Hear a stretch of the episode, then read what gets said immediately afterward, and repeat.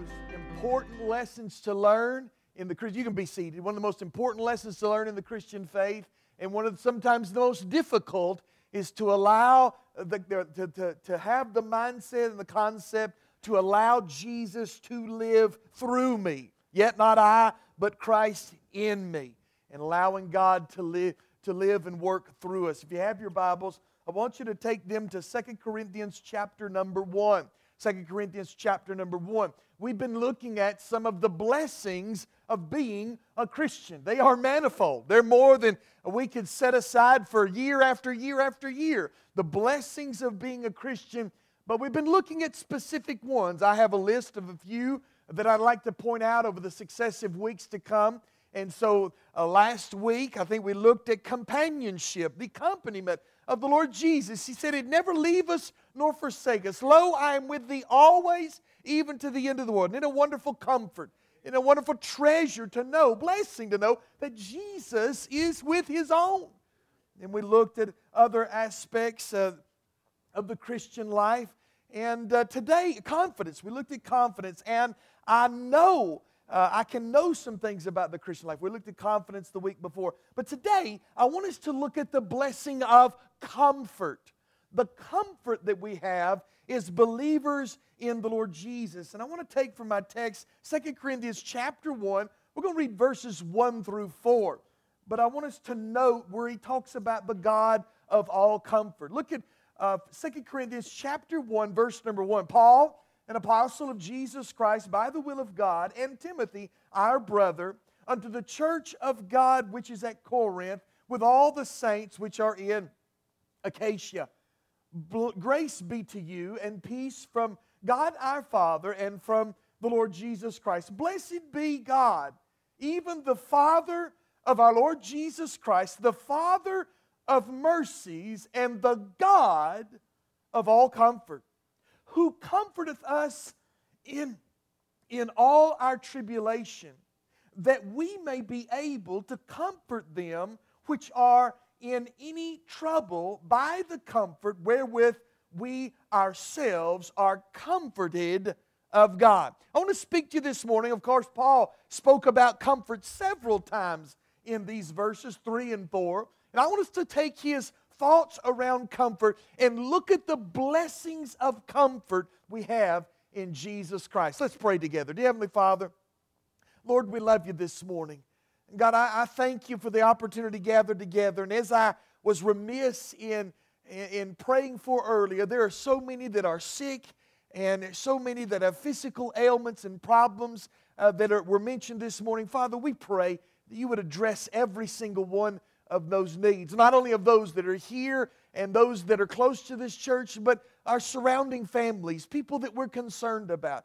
And so, God, we just pray that you would touch lives and you would comfort them and bring healing into their hearts and lives. But, God, we pray that your Holy Spirit would come right now and he would give us uh, spiritual minds to understand what the Word of God says. Help me, Lord Jesus, as I try to explain these verses and expound upon them and, and show the, the treasures that are to be found in these words. Treasures of comfort in every season of life to those that know the Lord Jesus Christ in saving faith. God, we ask you to do this in Jesus' precious name and for his glory. Amen and amen. You can't say that the word, you can't say the word monopoly without thinking of the Parker Brothers nineteen thirty-nine board game. Have you even played Monopoly before? Uh, Carrie's told us stories where at her house when they played Monopoly, they came to blows nearly over that game, Monopoly. You know, the word monopoly actually is an economic term. The word means this: a market in which there are many buyers and only one seller. It can also mean this: to have an exclusive control on the possession of something.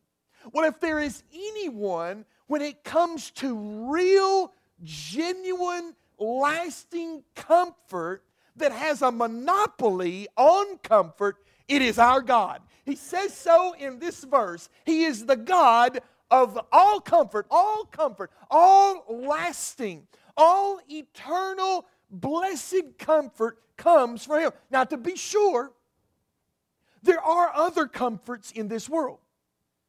There is the comfort that a psychiatrist can give to the person sitting on their couch. There's a certain amount of comfort from that. A therapist, there's a, there's a certain amount of comfort in family, in our own families themselves. There, there is a certain comfort there. And to be honest, there is a sensual comfort of sexual immorality. There is a, a, a chemical comfort uh, from drugs, a drug-filled needle. There are a sin, sinful comforts that can be had. But all of these comforts, comfort of family, comforts of psychological help and care, uh, comforts of even, even immorality, they are temporal and they are not lasting. They are here today and gone tomorrow. But these comforts are momentary at best. And they, in the sinful realm, will, will encounter the judgment of God in the end. But real, genuine, lasting comfort comes from God alone. He is the God of all comfort. He has a monopoly on comfort, insomuch that His own Holy Spirit, the, the third, the let's the not third place, but the third person of the Trinity is He Himself called the Comforter, the one that comes alongside to help. Now, you may look like this morning you've got it all together. I mean, you look great. You're in your Sunday best. You, you come to church. You look like you got it all together. Especially this row down here. They, they, they, look, they look like they got it all together. And I know better, though. uh, we look like we got it all together. But the truth be known, either now or in the days to come, there are going to be experiences in life that will cause us to crumble and to fold. It will cause us to break and become uh, sorrowful, remorseful, fearful. There's all kinds of things that we will encounter in the future. And without the comfort of God, we would be in a mess.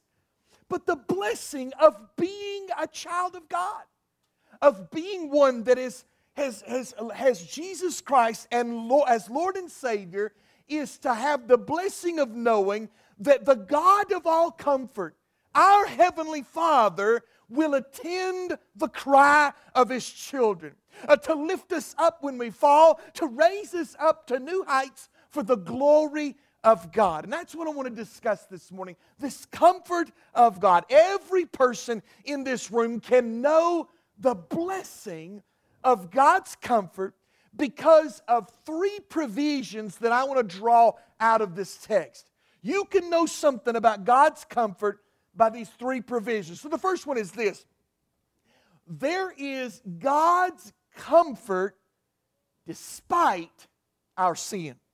God's comfort despite our sin. Go back to our verse number three where the Apostle Paul, he's making introductory, introductory remarks and he, he gives this traditional blessing he does in many of his lessons. Of his of his uh, letters, grace be unto you, that's number two, and peace from our uh, God our Father and from the Lord Jesus Christ. And he said, blessed be God, even the Father of the Lord Jesus Christ. Notice what he says here, the Father of mercies, the Father of mercies. In the very beginning of God's comfort for each of us resides the mercy of God.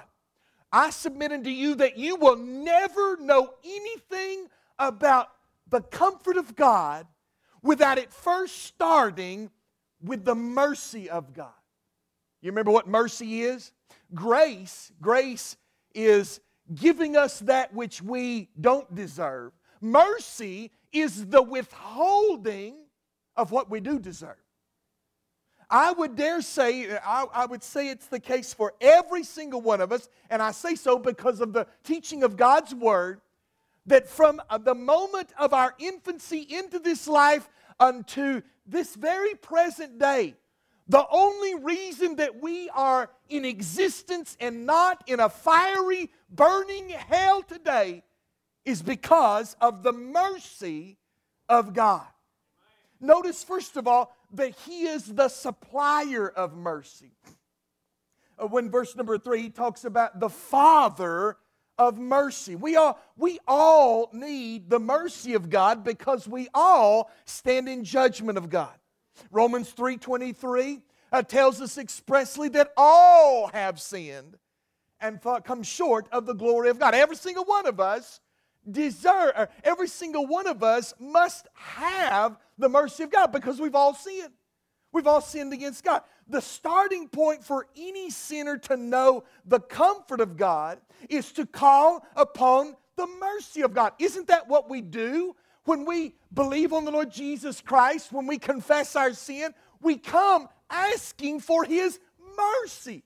God, don't give me what I deserve. That's the first reality of, of a lost person. The first reality is, is they stand in judgment to God. There have been many times in which I have either personally or I have even collectively over a, a group, or, uh, uh, maybe at the jail, maybe at the rescue mission, uh, been preaching about man's sin and man's uh, the, the, the judgment of God upon sin, and how that our sin one day will encounter the judgment of God. And then I have looked over different individuals and I have seen the light bulb go off in their mind to say, I need God's mercy. I don't want what he what he should give me. I don't want the judgment of the law. I don't want the, the wrath of God. I need God's mercy.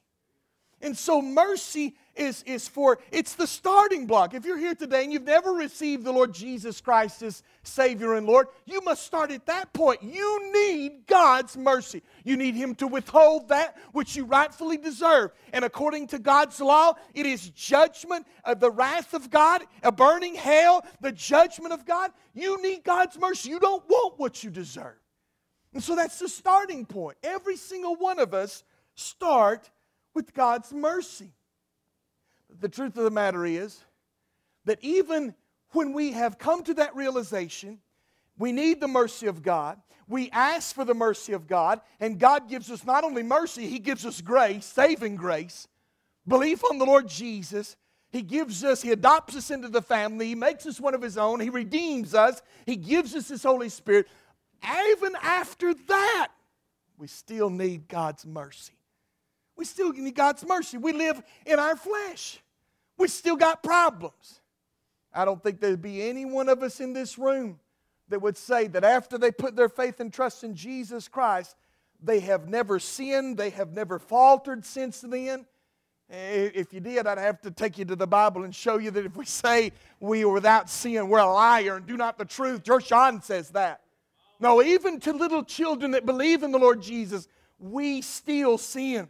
And we still need God's mercy. Mercy for our, our not only our sin, but mercy for our times of coldness, our times of lukewarmness, our seasons of backsliding. God, we need God's mercy. Mercy for situations in life. There, there have been situations in life where I deserved God's judgment and found instead God's mercy. I should have, I should have been chasing and chasing so many times, and yet He has shown me mercy and withheld and dealt gently with my heart. I mean, don't get me wrong. I've been taken to the woodshed a time or two. I can testify to that.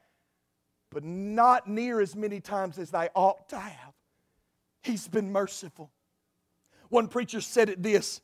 It said it this way, as a spark of fire to all the water of the sea, so no more is all the wickedness of man to the mercies and the mercifulness of God.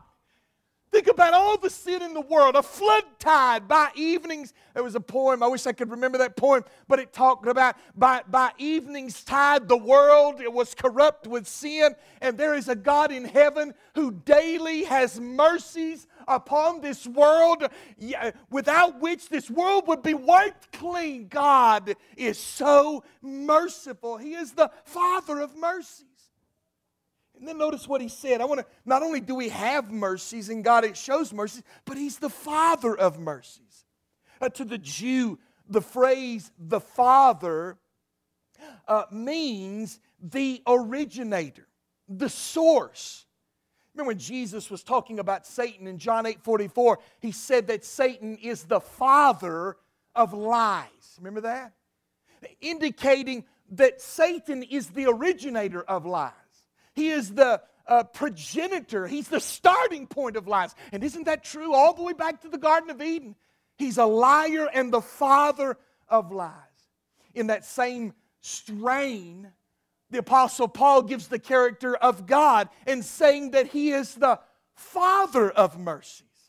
The Father of mercies. Uh, God the Father here is designated the source. He is the fountainhead of all mercies. If there is any mercy to be had, its source is in God. He freely dispenses mercy because He is the originator of mercies. All mercies come from Him. One Bible commentator said, all mercy flows from Him only and freely as streams from an outflowing, never-failing fountain. He is the, the source of all mercies. The mercy source is not me. When I show mercy to those around me, that is God's mercy being channeled through me. Even in, even in common grace, when you find mercy in our legal system and in other avenues of life, that is simply a mercy that God has provided in common grace. It comes from God. He's the source of mercy. Lamentations three twenty-two, it is of the Lord's mercies that we are not consumed because His compassions fail not. I love how the Old Testament and, uh, describes the mercies of God in various places. For example, in Nehemiah nineteen, we are told that God's mercies are manifold, very different in how they approach. In Psalm twenty-five six, the psalmist sings that God's mercies are tender. In Numbers fourteen nineteen, Moses declares God's mercies are great. Time and time again, the Bible names His mercies as the multitude of God's tender mercies. You think about that every single day. The multitude of God's mercies that are renewed every morning. He is the supplier and He is the source of mercies. Thirdly, He is the substance of mercy.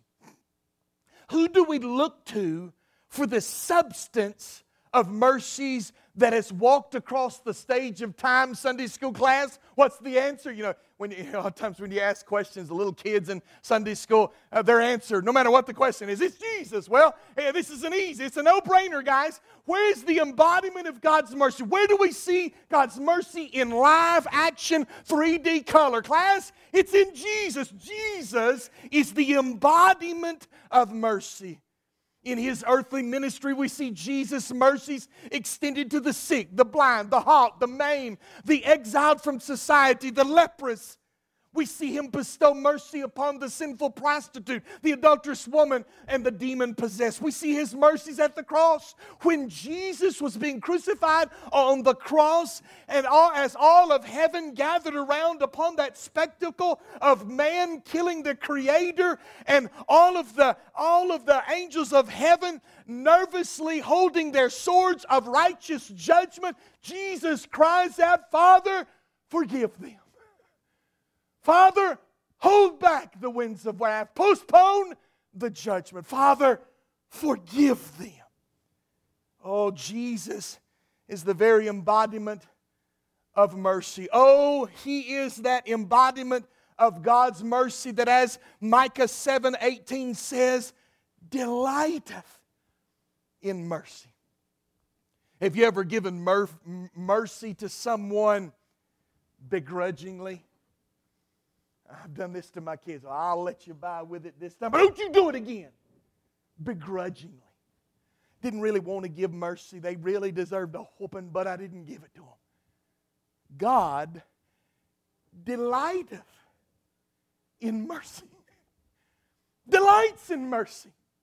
When the filthy, wretched sinner walks the aisle or kneels in the parking lot or wherever the case may be, and they put their faith and trust in Jesus Christ, God delighteth in mercy. He rejoices in mercy so much that the angels of heaven have fruit basket turnover when Jesus is glorified in the dispensing of mercy.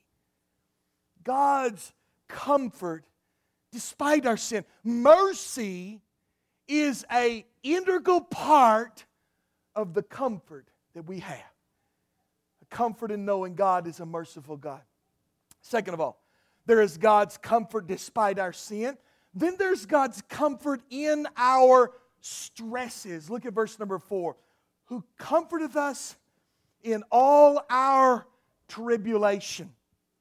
Tribulation, that, that word tribulation here, it means pressure. It means to squeeze. We could even say it means to stress to the max, to bring it to the breaking point. This word was used to speak of the wine press. You're, you know what the wine press is? I know all of you have probably remember I Love Lucy, where she's she's stepping on the grapes, you know, in I Love Lucy. And oh, that that that's the big vat of grapes, and she's in there in her bare feet. Ste- that, that's a wine press. And, and this word tribulation is used to, to speak of how those grapes are squeezed to bring out that nectar from within. But we find ourselves squeezed and stressed, just like that grape is, just like that olive is, pressed, squeezed, stressed. That's what that word, verse number four, tribu- in verse number four means. It, it talks about tribulation. Look with me at verse eight in the same chapter. For we would not, brethren, have you ignorant of our trouble. Same word, which came to us in Asia, that we were pressed out of measure, above strength, insomuch that we despaired of life. Paul is describing uh, that, that stress, that tribulation, as something that caused him to even despair of life, to give up on life. Dare I say, uh, uh, somewhat of a suicidal uh, a sense of the Apostle Paul. I wanted to give up. I wanted to die. That's the kind of stress he's talking about here. Notice, first of all, we see a diversity of cares. Notice in verse number four, he said, the God of all comfort, verse number four, who comforteth us in all. See that word all there? That word all in the Greek is a very technical, it's a very precise word. Listen to the definition of it. It means every, any, as much as, whatsoever, or whosoever. In other words, that little word all technically means all. Everything. Any care. Any ancient care, any ancient stress, any ancient trouble to any modern occasion, modern difficulty of our present day. Every trial or any trial is fitted for the comforting help of God. This all here is kind of described by James chapter one and verse number two. He said it best. Listen to what James chapter one verse two. My brethren, count it all joy when you fall into divers temptation. Not divers, but divers. Different. The word divers here, it means a many-colored garment. Uh, you know, Joseph was given that multicolored garment. It had different colors in that. Then we might think of it that way, but James is talking about all the different colors and all the different sorts of trials that we encounter in life. You know, our trials and difficulties can be uh, color coordinated, you know. I mean, you talk about the color green, well, that's money troubles. Trials with money. You talk about the color red, that, that could be for health. You talk about the color blue for sorrow and depression. I was trying to think of what color to give family problems and, and church problems, and it, it just come out plaid. It's just all kinds of different colors. But we all have these different varying, uh, difficult and different circumstances of trouble. But no matter the color of our squeezing situation, no matter how life is stressing us and pressing us down, God is the God of all comfort. Whatever your need is, no matter how specific your trial is, there is a comfort that fits that. He can come alongside with renewed strength no matter how great or how varied or how specific our trouble. One author explained it this way. there is no tribulation or affliction that the people of God can fall into, but that God can and will comfort them therein. No matter how modern it may be, no matter how difficult, no matter, no matter how large, no matter how small, God's comfort can be fitted for every squeezing, stressing trial of life. The diversity of cares, and then a defining of comfort. Go back, and I took special blessing from the wording of this, who comforteth us in all our tribulation. Look at that phrase as a whole. It indicates that tribulation, our trouble, our stress, our squeezing is the ground upon which the comfort of God stands. What that means is, if you and I knew nothing of tribulation, of trouble, of pressure, of stress, of difficulty, we would never know God's gracious comfort and strength. You know, so many of us, I included, I included, I pray for, I long for, I expect life's for, a life a, a life free from discomfort, calamity, suffering, and stress. And if you pray for those things, you got. I just, I don't, I don't see how in the world you can pray. God, unload. You know, God, just give me every setback you can possibly. I mean, I've come to the point sometimes. What else you got, God? Just throw it my way. I, you know, but there's not a single one of us that would ask God for difficulty. I would. There is no way that I would ask God for health problems or or job problems or family difficulties or church problems. I would never ask God for problems at my work. God, just God, I pray that you would you would send me problems at work. But the truth of the matter is that these are the elements, these elements of pain, heartache, and suffering are the grounds on which we experience the work of God in our lives. In our most comfortable situations in life, you know what those are. Plenty of money in the bank, hell, fit as a fiddle, no problems in my family, those type things like that. We lose our dependence on God. We lose our desperation for God's intervention. How many times, how many times in your life when there's plenty of money, when you're, you've got all the entertainments that you want, you've got no problems with the car, everything's okay with the family, the wife, the mother-in-law. I mean, the mother-in-law's not even a problem. I, everything's going good. How many times during the best of times in our life do we find ourselves stowing away in our closet and beating our chest saying, God, come into my life. God, to hear my cry. It just doesn't happen. It does not happen. It is when these trials come into our life that we cry out to God. When we cry out to God, when we cry out in our pain, we desperately reach out to God. We not only perceive His response, but we acknowledge and praise Him for it. When do we most praise God? On the other side of a storm. On the other side of stress and difficulty and problems in which He has come and relieved our woes. A while back, I ran into an article, a story about this little girl. And the little girl has a neurological disorder which causes her not to feel pain. The girl has never cried out in pain.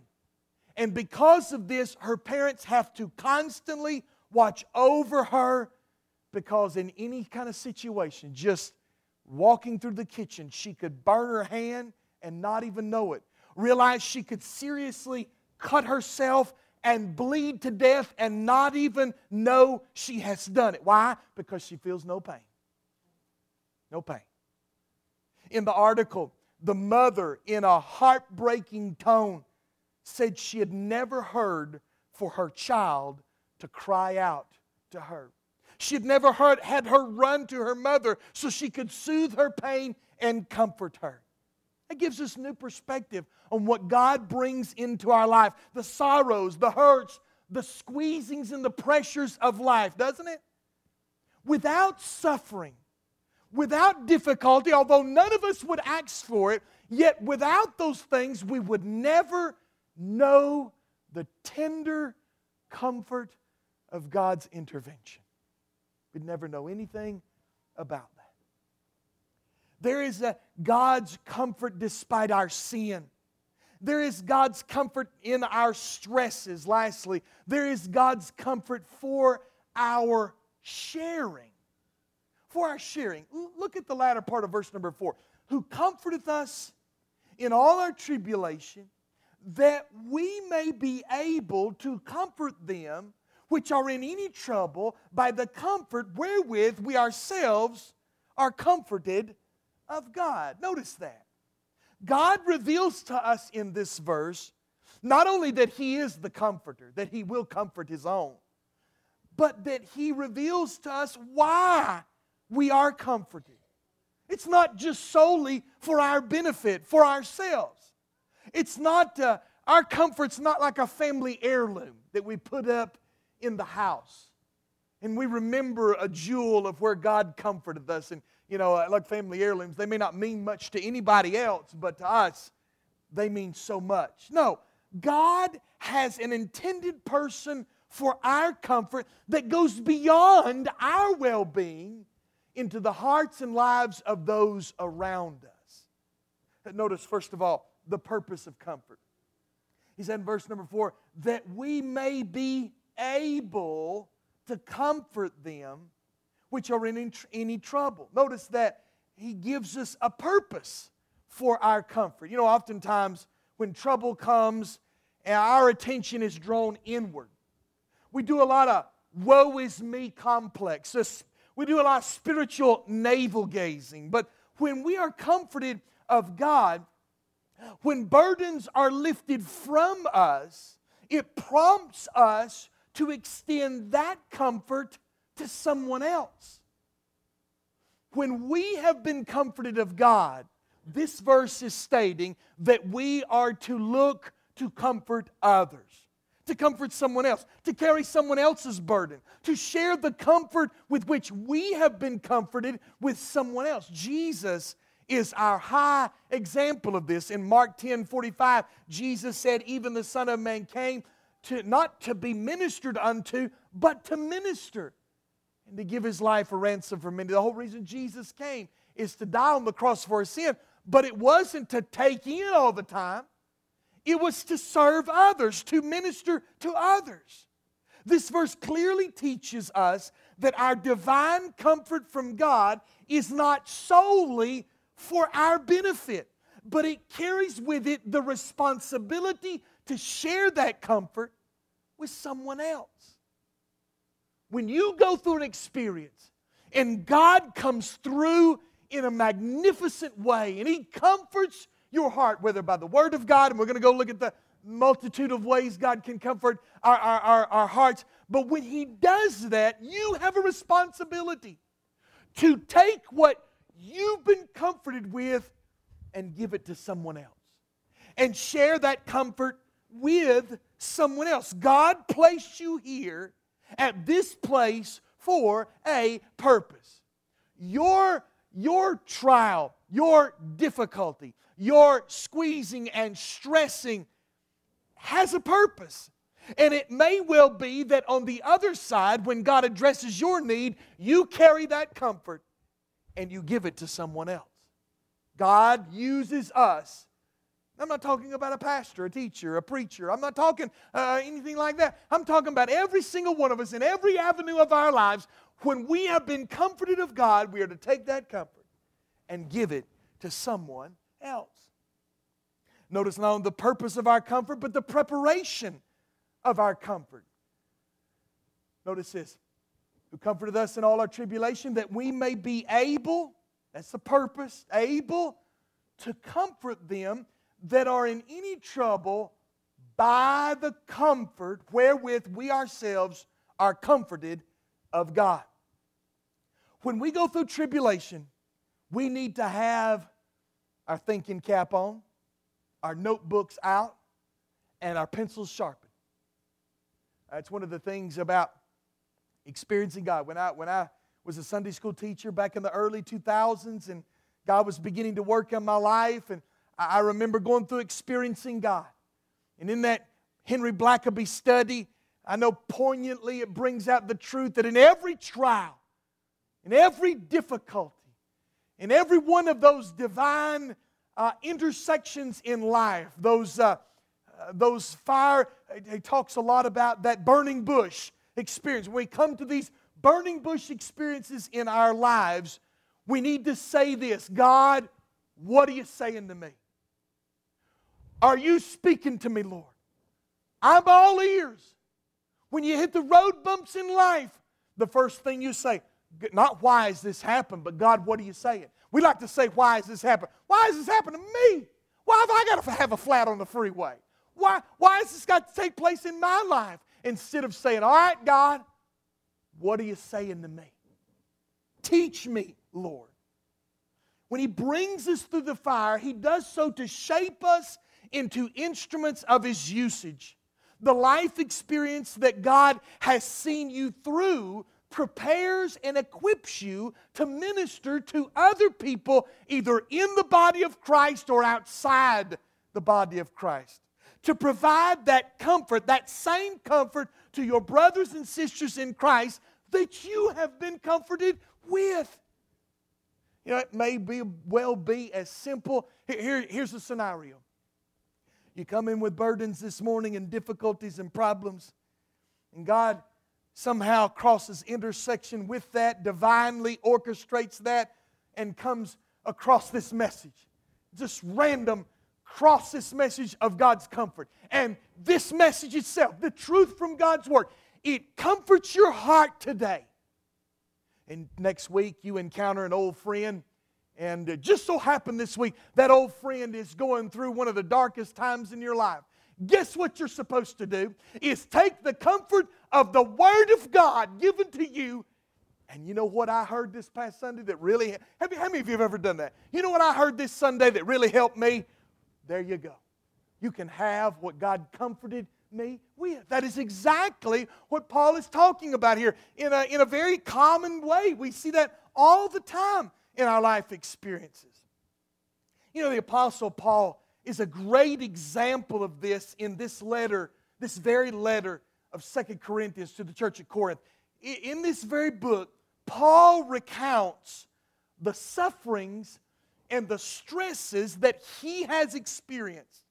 Listen as he recounts them. I'm going to read to you Second Corinthians chapter number eleven, uh, verses twenty-three through twenty, uh, thirty-eight. I think it's twenty-three through thirty-eight. Listen to what he says. Paul is speaking about his experience. He says, in labors more abundantly, in stripes above measure. Stripes means whipping, uh, punishment. In prisons more frequent, in deaths often, meaning almost about to die, could have died. Of the Jews, five times received forty stripes, save one. Thrice I've been beaten with rods. Once I was stoned. Thrice left for shipwreck. A night and day I have been in the deep. In journeyings often, in perils of water, in perils of robbers, in perils of mine own countrymen, in perils of the heathen, perils in the city, perils in the wilderness, perils in the sea, perils among false brethren, in weariness and painfulness, in watchings often, in hunger, in thirst, in fastings often, in cold and nakedness. Besides those things there are without, that are without, which that which cometh upon me daily, the care of all the churches. You talk about a laundry list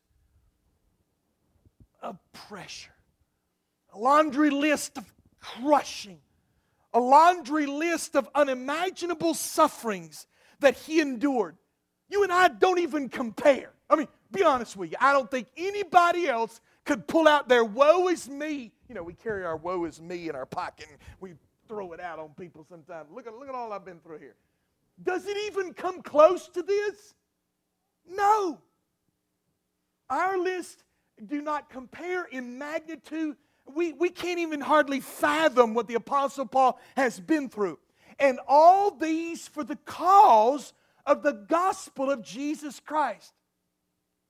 And how many of us have found the apostle's words in the very next chapter to be a wellspring of comfort to our own heart in the most desperate of times? Do you know what Paul followed that list up with in the next chapter? And Jesus said unto me, my grace is sufficient for thee, for my strength is made perfect in weakness. Therefore Paul said, most gladly, therefore, I will glory in my infirmities, that the power of Christ may rest on me. Therefore I take pleasure in infirmities, in reproaches, in necessities, in persecutions, in distresses for Christ's sake. For when I am weak, then am I strong. That is a, that is a picture, that is a statement of experience. Paul went through the experience of the, the shipwreck and the beatings and the stonings and, and left for dead and all the care of the churches and all that stress. And he comes through that to say this: Jesus' grace is most sufficient for anything that you'll need. And when you are weak, he's at his strongest. You see, the Apostle Paul is practicing what he's preaching in verse number four. Practicing what he is preaching. And then last of all, the purpose of comfort, the preparation of comfort. God's preparing us in our difficulty, the provision of comfort. Look at what he says. By the comfort wherewith, notice the last phrase, we ourselves are comforted of God. Are comforted of God. Here in this verse, we are told that we can be the expression of God's comfort to someone else. Many times I've been comforted by the reading of God's Word. Have you not? You, you've been going down through God's Word and you're going through a difficult time and you stumble across maybe, maybe Second Corinthians chapter number eleven, and you come away with that with strength. God comforted your heart that He is, He's able. He's, there's nothing I can go through that He can't endure with me, that when I'm weak, He's strong. And you've been helped and blessed by that. Maybe, maybe you've been uh, comforted in times of prayer. I mean, there have been times of prayer in which you, you've just had heart dealings with God. You just put it all on the table, and somehow through that praying experience, the Holy Spirit draws near and a wellspring of strength is burst through in your heart. And maybe you've gotten help by reflecting on the, the promises of God and the character of God. But there have been so many times in my life when the direct comfort of God was permitted to come through the hand or the voice of another person in and around my life. I fear that many times we soak in God's comfort more than we shed God's comfort to someone else. Years ago, at Temple Baptist Church, we had, I, I think, one of the best choir directors you could ever have. This man loved God. He, he, he, he used choir ministry to teach us about worshiping God. It was one of the best classrooms. It was one of the best seminary classes I ever had, and it was for free. And it was Sunday night right before church. We had choir practice. And he would often say that we as worshipers are to be sponges, not containers. Sponges. Sponges soak in and squeeze out. He said when you sing, you've been soaking in in choir practice. You've been soaking in uh, through your study and through your uh, God, walking with God. When you're in that choir, you're not soaking in. You're squeezing out to be a blessing to somebody else. That's the mindset that we are to have. We're to be wrung out when God causes us to soak in His comfort and get the help we need. You're to take that comfort and not store it in a container, but you're to squeeze it out on someone else. And just don't think that, well, if I squeeze this out on somebody else, I'll, I'll run out. I won't have any left for myself. What did we just see? He's the God of all comfort. He's the source, the fountainhead. There's plenteous of mercies, plenteous of comfort to come our way again. Squeeze it out on somebody else. Give it to someone else. Be the voice of God. Be the instrument in God's hands in someone else's life. What a, what a wonderful thing to be used of God. One day, a pastor in Pennsylvania, while calling on a destitute, uh, uh, calling on the destitute in a, in a city, he met a woman whose depression seemed beyond cure. She opened her heart and poured onto him all of her pent-up sorrows. Wringing her hands, she cried, "What shall I do? What shall I do? Oh, what shall I do?" The pastor knew exactly what she should do, for he himself had learned the deep lessons of God's comfort. He said to the woman, "You cannot do better than to take all your sorrows to Jesus. You must tell Jesus." Suddenly, the woman's face lit up and she said, "Yes," she cried. "That's it. I must tell Jesus. I must tell Jesus." After the encounter, the minister was hearing those echoing words in his mind. "I must tell Jesus. I must tell Jesus." He went home, pulled a pen and paper, and wrote these words, "I must tell Jesus. I must tell Jesus, I cannot bear my burdens alone. I must tell Jesus, I must tell Jesus. Jesus can help me. Jesus alone. He's the God of all comfort. He's the source, the wellspring of all comfort. You have problems of every color of kind, green, red, blue, plaid. Bring them to Jesus. Cast them on the Lord, for He cares for you. He is the God of all comfort." Let's stand to our feet, every head bowed and every eye closed. If you have not experienced the mercies of God, then you cannot know any other comfort that is available to you. The mercies of God are exemplified all over this world in the fact that God doesn't take out sinners every day. If you're here today and you've never experienced the mercy of God, I beg you to come receive Jesus Christ as Lord and Savior. The multitude of His mercies has already followed you all the days of your life to this point. Come and not only know the mercy of God, but know the saving grace of God. Giving God giving you that which you do not deserve. The gift of eternal life, a new heart, a new desire, a new living way. He Himself, giving you Himself. You come know Jesus as Lord and Savior. But whatever your need is, you may have suffering beyond what you can possibly, what anybody could possibly imagine. Come, He's the God of all comfort. There's plenty of mercy, plenty of comfort in Jesus. You come. Let's pray. Dear Heavenly Father, Lord, I love You. I thank You for the Lord Jesus, the comfort that we've seen in His life, exemplified in the lives of others. Father, thank You. We pray that You, His Holy Spirit would come and give divine comfort to those in this room that desperately need it. God, give comfort, give strength this morning through Your Word, through the Holy Spirit's presence this morning. God, comfort our hearts for Your honor and glory. Now, God, use us, remind us of the responsibility, our comfort, the comfort we've experienced even this morning is to be shared, is to be given to someone else, to comfort them with the comfort which we have been comforted with. Father, we ask this in Jesus' precious name. Amen and amen.